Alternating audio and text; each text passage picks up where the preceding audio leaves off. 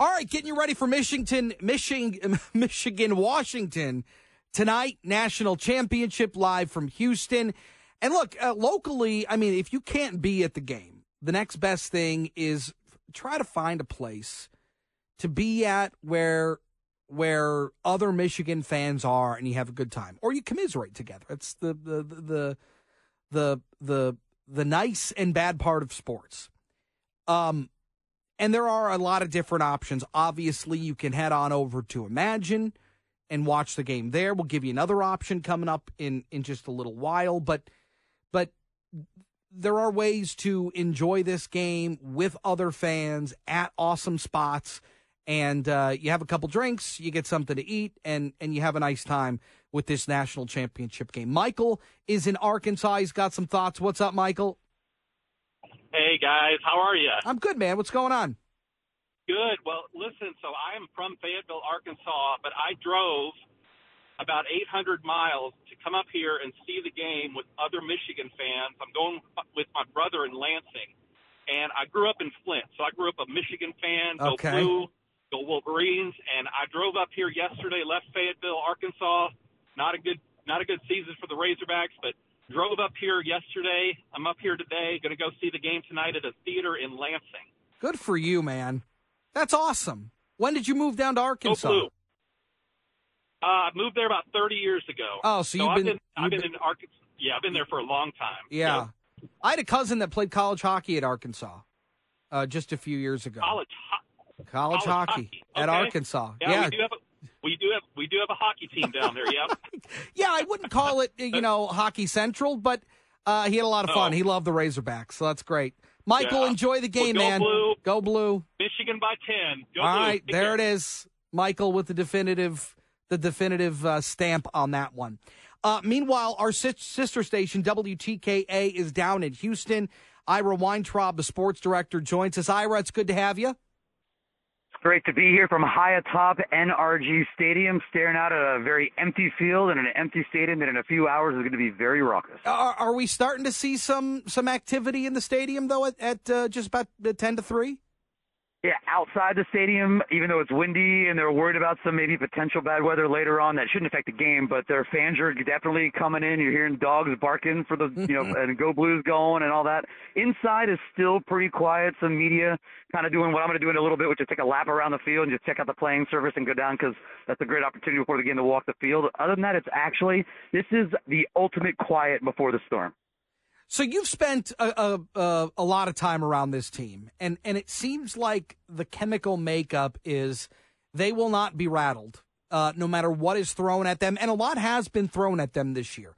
With Jim Harbaugh's first three-game suspension handed down by the university, and then obviously the sign-stealing allegations that broke midway through the season, and then another Jim Harbaugh suspension. But they have continued to maintain a steady calm about this team because it seems from the outside looking in, they are very aware of what they're capable of. We saw it last week in the Rose Bowl. What are your impressions post-Rose Bowl leading up to the championship game of this team? I think the Rose Bowl just kind of confirmed what we know, which is the team is different, right? Like, in years past, in the down years, especially of Michigan football, they get, kicked a little bit, you get punched in the face. How do you respond? They folded every time. And we just got used to it. And it was unfortunate and it was depressing as a fan. This team is built different. They've been kicked in the face. They've been punched. All the different analogies you want to use. And they have the resilience factor is just phenomenal for this team. It's the chemistry. It's the leadership. They're really just good kids on this team. And all that kind of comes together. Yeah, and they're really talented. So you have all those things come together, create a perfect storm, and set yourself up for a chance to play for the national championship. In this era of college football, gone are the days of school loyalty to a certain extent, where now we're starting to see more and more kids transfer for NIL deals or moving around because they don't like their playing situation. This team, their obvious affection for their university is so obvious based on the way that they speak, based on the way that they play.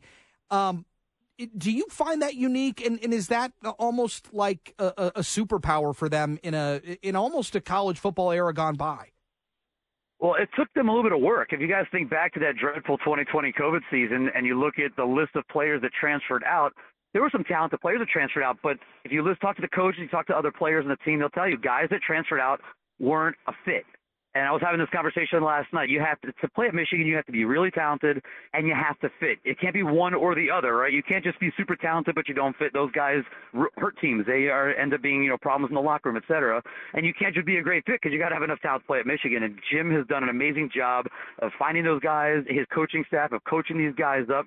But there is something to be said about it's a very unique culture. Yeah, in this day and age, there'll be players that transfer out, mainly guys that as they get older and they graduate want to play. And you understand that guys that have gotten past it will want to play and get that opportunity. But there is a unique sense with this team, and you'll see it along the offensive line. There are young guys that they get recruited over through the transfer portal, and then the younger guys stay, and then they're ready to play as juniors and seniors. And they kind of embrace the process, and they seem to really relish in it.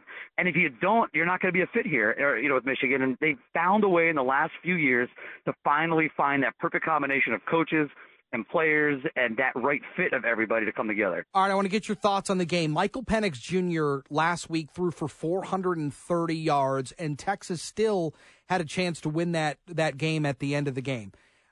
That, to me, seems like an unsustainable model. Michigan does have experience facing high-powered quarterbacks and a high-powered receiving group.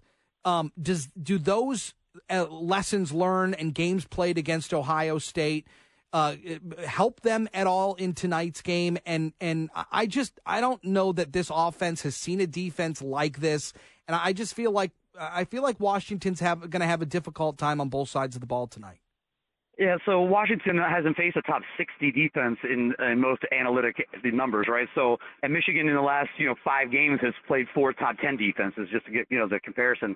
I do think that Washington is going to see a whole bunch of stuff they've never seen. Just go back to what Marvin Harrison Jr. said after the Ohio State game. He's like, I got coverages against me I've never seen before. Jesse Minner's throwing NFL defenses, NFL coverages on these guys, and it's not like they have to come up with a game plan in a week. Because the game plan they used last year against Ohio State and C.J. Stroud, the game plan they used 2 years ago against Ohio State and C.J. Stroud, there's a lot of carryover into this game. And so I think the preparations, all the Ohio State drills, all the things that they've done to prepare to beat Ohio State has built them to beat a team like Washington, because there are a lot of similarities, Stroud and Penix and the receivers on the outside and, you know, a good running game. And I do think that when all is said and done, I don't think Washington, although their offensive line is talented, I don't know if they have seen anything quite like that Michigan defensive front, which just brings body after body after you. And that at some point should wear down Washington and give Michigan the chance to win the game. All right. Who is the one player that we're talking about tomorrow after this game? Good, bad, right, wrong? Who's the guy on this Michigan team that we're talking about tomorrow? I mean, the easy, obvious answers on offense is that you're going to be talking about J.J. McCarthy and Blake Corum, because J.J. needs to cook a little bit in order to win a game, especially if it gets into somewhat of a shootout. The quarterback's going to have to make plays. But at the same time, Washington hasn't faced a running game like Michigan's, and if Blake Corum can do what Blake Corum is able to do like he did last week when he broke that run for the big score late in the game, it's – those 2 guys on offense. And defensively, I don't know if I can pick a name. Yeah. I would just say the defensive front. Like, they rotate, you know, 7, 8, 9 guys, and it could be Derek Moore. It could be Josiah Stewart. It could be Braden McGregor. It could be Mason Grant. It could be Kenneth Grant. They got a ton of playmakers on that side of the ball. Ira Weintraub on WTKA. Thanks for the time, man. Have yourself a wonderful time down in Houston.